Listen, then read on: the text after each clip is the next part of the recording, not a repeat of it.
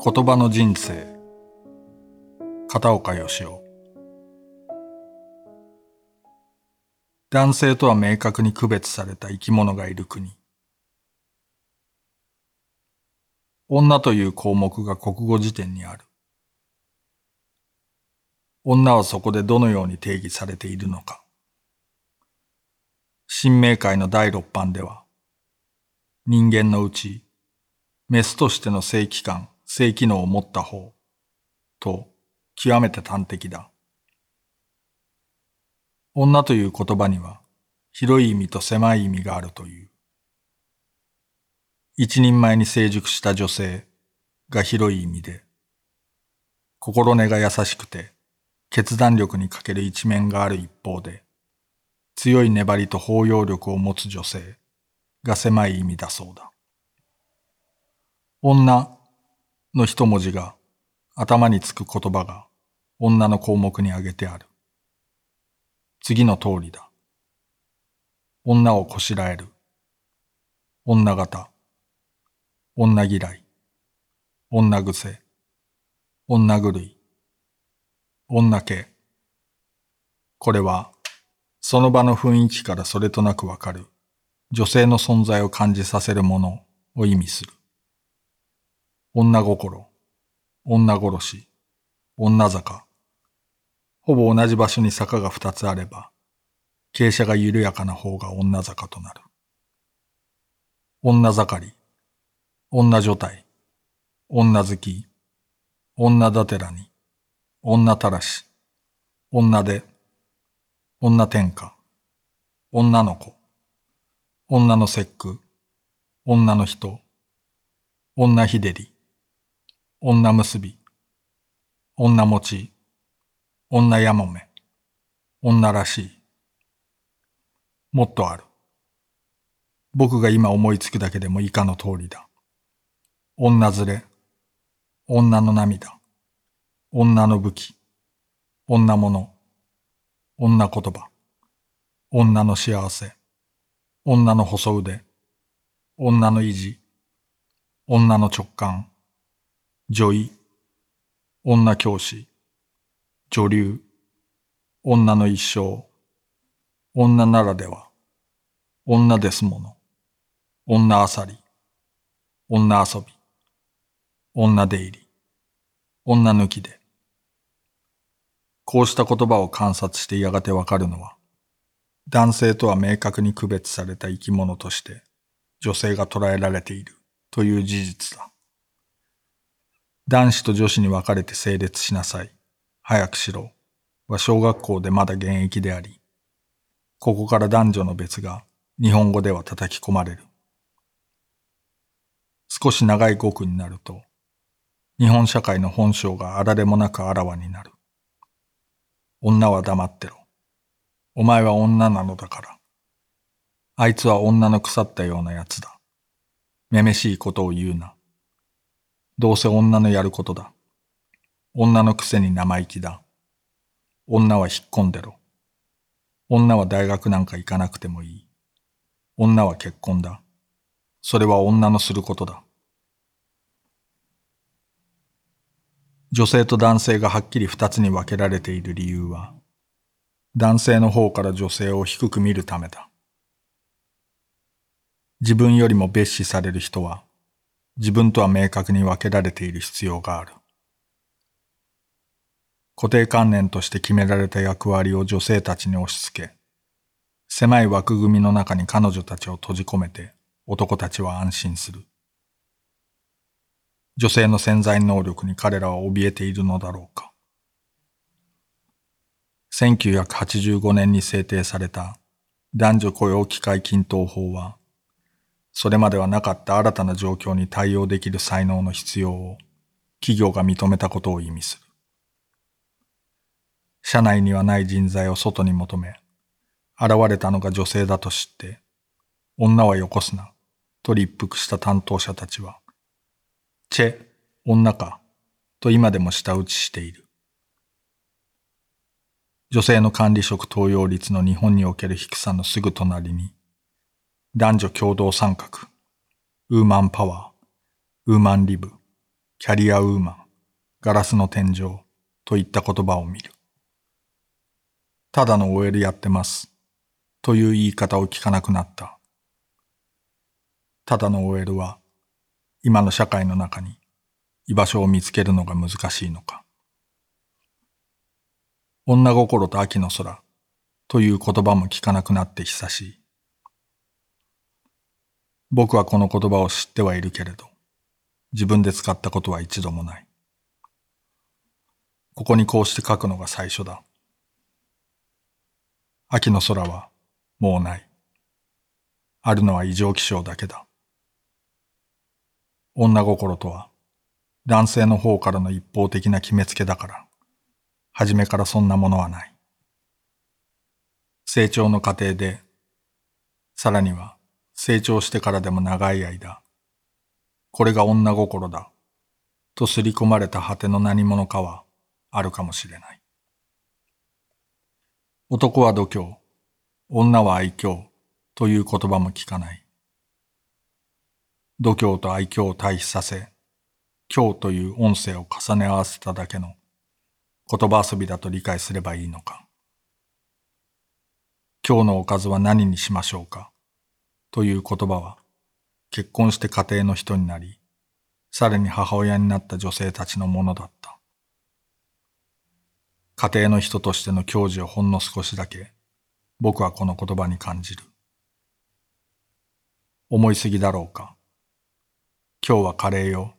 という言葉もあった。その日のすべてを肯定する魔法の一言だったようだ。ホステスタイプという言葉もあった。すっかり聞かない。ホステスそのものがもういないよと意見してくれた人がいる。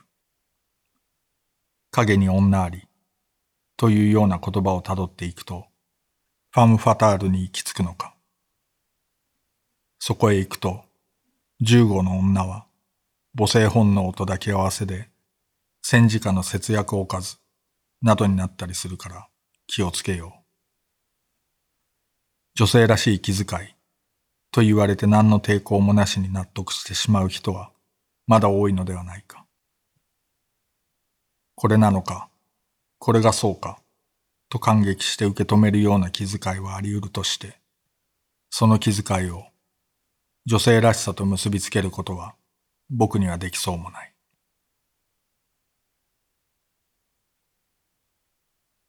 俺を中心にすべては堂々巡り。日本で一番大きな業界は、会社に勤めて給料をもらっている人たち、つまりサラリーマンの業界だ。どの業界にもその内部で盛んに通用している言葉がある。サラリーマン業界にも独特な言葉はたくさんあるのではないか。正直言うと、ここだけの話だけど、俺はお前のためを思っているんだ。こんなことを言うのも、お前のことを思えばこそだぞ。もろもろよろしく。いつもバタバタしてましてすいません。また声かけてよ。それはぜひやろう。俺のことを信じてよ。俺だって大変なんだよ。今日はじゃあここで。そこまで言われちゃうと、やってらんない。上がバカだから。現役の勤め人たち数人の協力を得て、いくつものサラリーマン用語を集めてみた。彼らは常にこのような言葉を多用するという。僕が受けた第一印象は、彼らの生産性は低く、大事なのは俺であり、その俺を中心に、すべては堂々巡りをしている、というものだった。端的にそのような意見を僕が述べたら、全くその通りです。と協力者たちは熱く賛同した。一番最後にある、上が馬鹿だからという言葉の中の上とは上司たちのことだ。今ではミーティングと呼ばれ、ホワイトボードには MTG と書かれる会議には、この上司たちが出席する。彼らが会議の席でほぼ必ず言うのは、ここにいる全員が当事者意識を持って積極的にコミットせよという一言だという。責任の分散を新たに画策する必要はないほどに、すでに責任は分散されている。そのただ中を彼らは生きている。これではいけないという思いを言葉にして会社たちに向けると、こうなるということか。毎日がルーティンになっていないかどうかという言葉も上司たちは好きだ。会議の前段でこれを言った彼らは、講談ないしは締めくくりでは、今の話を補足すると、というのをことのほか好む。精査して改めて報告します。という言い方は、質問した人への回答として対応されるという。精査とは、上司たちや社外の関係者たちの意見をまとめた上で、というほどの意味だという。一旦寝かせてよろしいでしょうか。という言い方もある。一旦寝かせると、起き上がって活動するまでに時間がかかる。私からは以上です。何か質問はありますか？と報告者が言ったので、腑に落ちない部分に関して本質的な質問をしたら、会議の後で上司の一人に、あれはお前の個人的な意見だろう、と叱責された人がいる。会議という場にふさわしい質問や意見というものがあるのだ。それ以外のことを述べてはいけない。これはあくまでも提案なんだけどね。ここにいる全員がそのような情報を共有して、俺は聞いていない。その話は聞いている。それは今初めて聞く話だ。とりあえずペーパーにしといてよ。俺がやるから任しといて。俺もまだよくわからないんだけど。俺は明日休みなんだけど何かある？いや、参った。ねえねえちょっと聞いてよ。何人かの声優たちに、いかにもそれらしくこうした言葉を言ってもらい、それを無作為につなげて音楽の代わりに使うと、効果が大層上がる時があるのではないか、と僕は思う。下手な音楽を新たに作曲するよりは、すでにどこでも対応されているこれらの言葉の言い方の面白さに注目すると、世界は開けるような気がする。それじゃあ俺の立場がないじゃないか。という言葉には、ことの本質があらわだ。俺の立場のあるなし。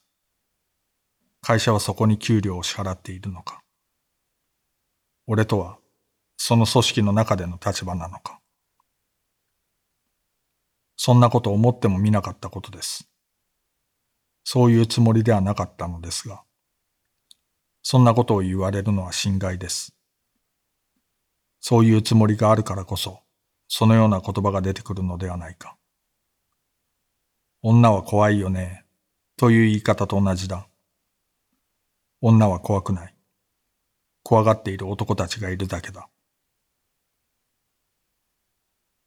朝出社して自分の机に着くとき、滑舌極めて明瞭に、あくまでも爽やかにほがらかに、おはようございます、という男性が必ずいるそうだ。コンセンサス、ガバナンス、イニシアチブ、リスキー、ハンドリング、デリケート、モチベーション、バッファー、ウィンウィン、オーソライズ、バックファイア。こうしたカタカナ言葉が、何の疑いもないままに、彼の喋る日本語の中に、次々に登場する。状況としてはウィンウィンですから、うちだけが有利なままだといずれはバックファイアしてきて、そこはリスキーでハンドリングはデリケートにして、しかもあらかじめバッファーが必要ですね。というふうに。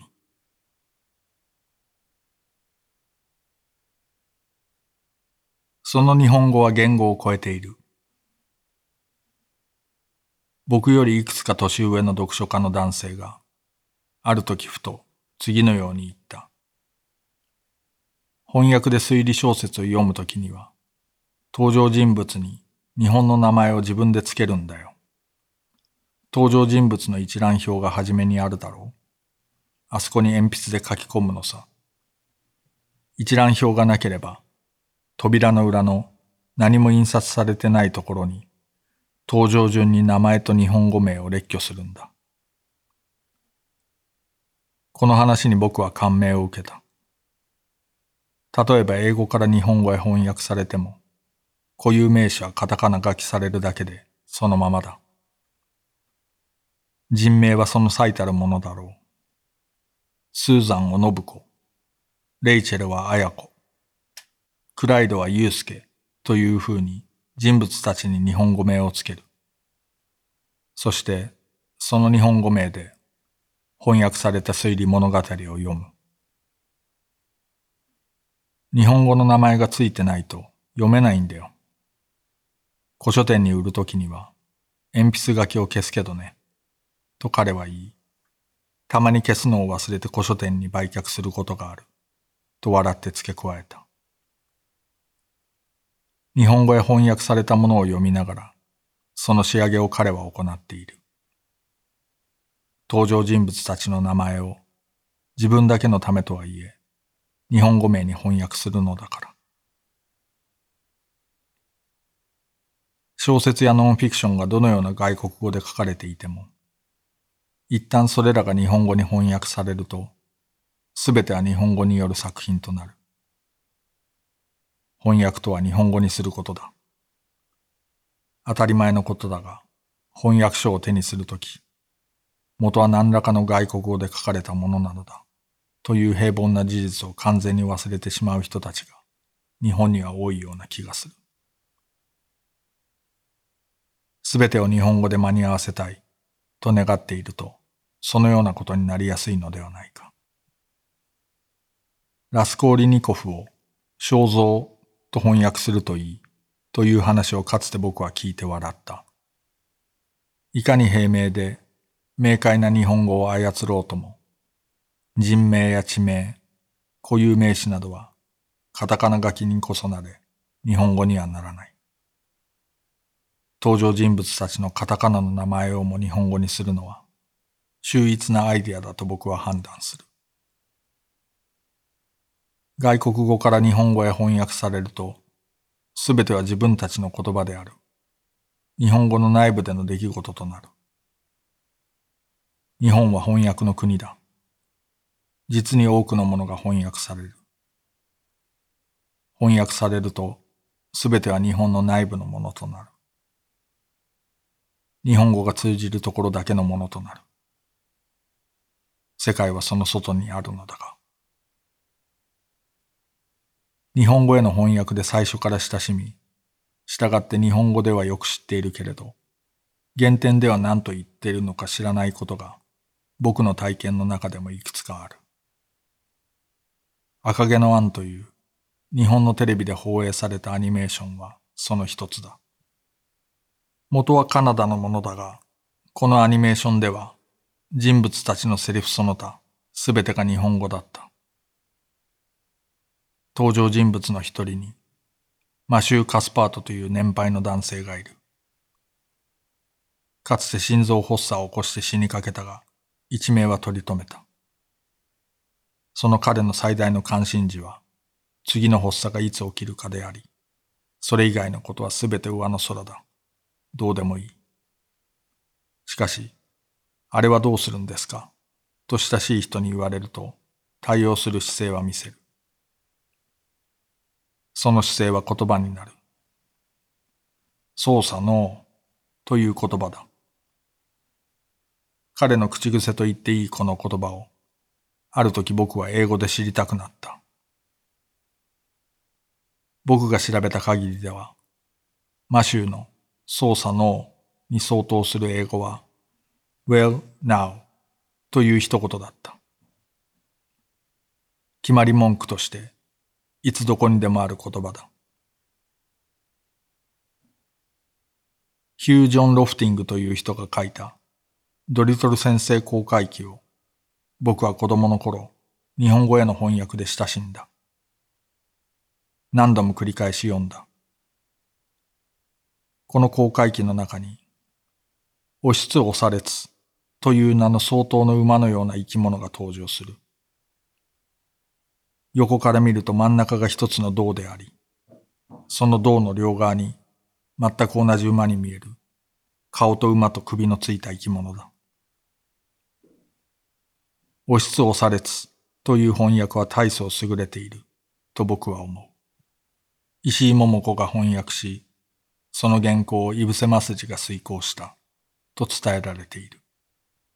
この押しつ押されつを言語の英語では何というのか長い間気になっていた。30年くらいにはなるだろうか。push me, pull you というのだと判明してからすでに数年は経過している。押したり引いたりという文脈でよく使うプッシュの後に me をつけプルの後に U をつけ、両者をハイフンでつないだ。ただそれだけのことだが、よくできている。言語を超えてもっとよくできているのは、押しつ押されつという翻訳だろう。僕としては、押しつ押されつでいきたいと思っている。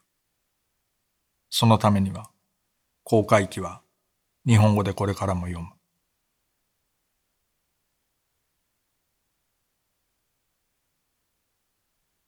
思っていないで答えをくれ。と僕は思う。と、これまでに何度書いたかわからない。小説以外では、エッセイと呼ばれる短い文章を依頼されることが多い。僕という一人称で書くから、文章のあちこちで、と僕は思うと書いてきた。と僕は思うという言い方には、現在の自分のすべてがある。今の自分のありったけが、その言葉の背後にあるのは当然のことだから。従って、と僕は思うという言葉を使いたい時にはいつでも僕は使ってきた。ところが今では、と僕は思うは、可能な限り使いたくない言葉になっている。なぜなのか。そうなった最初のきっかけは、アメリカのジャーナリストが日本のサラリーマンを説得する現場に同席したことだ。日本のサラリーマンは直訳英語で I think を連発していた。これに対してアメリカのジャーナリストが君の I think はもうたくさんだ。ダイレクトでポジティブなアンサーを right now くれたまえと迫った。I think を日本語で言うなら、と僕は思うではないか、と僕は考えた。その日本のサラリーマンは、自分はこう思うとは決して言わなかった。I think は自分では決められない人のものなのか。そのような人にできるのは think することだけなのか。そんなことを僕が考えたすぐ後、と思うという日本語を批判した日本人による文章を僕は雑誌で読んだ。と思うは主観的で情緒的であり、子供っぽく論理的でなく、自分がどこにもない言い方だと批判してあった。と思うのは当人以外の誰でもないはずなのに、それが子供っぽいとはどういうことなのか、と僕は考えた。と思うという言い方をあまりにも多くの人があまりにも安易に使っているから、それは論理的ではない、などと言われるのではないか、と僕は考えた。その時はそう思ったけれど、今は違うかもしれない、という程度の根拠の実はほとんどないものとして、と思う、や、と思った、が使われているのではないか。極めて不確かな、極めて曖昧な、あるかなきかの思考の象徴として、と思うは多くの人たちに便利に使われているのではないか。雑誌に寄稿した文章の中で、と思うを批判した人は、このあたりすべてを一気に否定したかったのではないか。というようなとこまで考えた僕は、さらに考えた。その結果は、思うという言葉がいけないのかもしれない、ということだった。我思う、故に我あり、という言葉が、かつての日本では広く知られていた。今では知らない人は多いだろう。この言葉の場合の思うは、いろんな考えを深く巡らせるという意味であり、考えられるだけ考え抜くことだ。そして、この思うと全く同じ思うが広く流布していて、その結果として多くの人たちが極めて安易に対応している。このような言葉は日本語に多い。人生という言葉はその一例だろう。それはやがて必ずや人生の財産となるだろう。という日本語の言い方は、日本語として一塊にすんなりと何の問題もなく、隅々まで理解したこととして飲み込むことが日本人にはたやすくできる。英語に翻訳してごらんと僕は言う。人生の財産という日本語の言い方と、それが内包している意味のすべてを、英語らしい英語で分からせなくてはいけないとなったら大変だ。その日本語を解剖し、分析し、意味を一つずつ取り出しては、それを今度は一つずつ英語にしなくてはならない。思うという言葉に問題があるのだと判断した僕は、思うを使わずに他の言葉で言い換えることを画策した。感じる、決心する、願う、判断する、想像する、憂慮する、など、言い換えるための言葉はいくつかあった。今最も多く使っているのは判断するだろうか。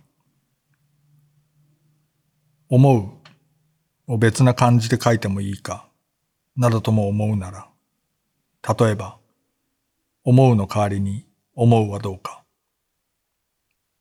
と僕は思うが、と僕は思う、になるのだから、少なくとも印象が大きく変化することには期待していいようだ。と僕は思うという言葉をめぐって、一回りしたかな、と今の僕は判断している。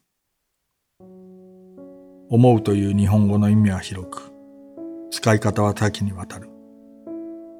それを思うの一言で間に合わせているのだから、そこに問題を見るなら問題は数多くある。と僕は思う。で何がいけないのか、という態度を取ることにしようか。しかし、外見が同じであるのを避けるなら、と考える。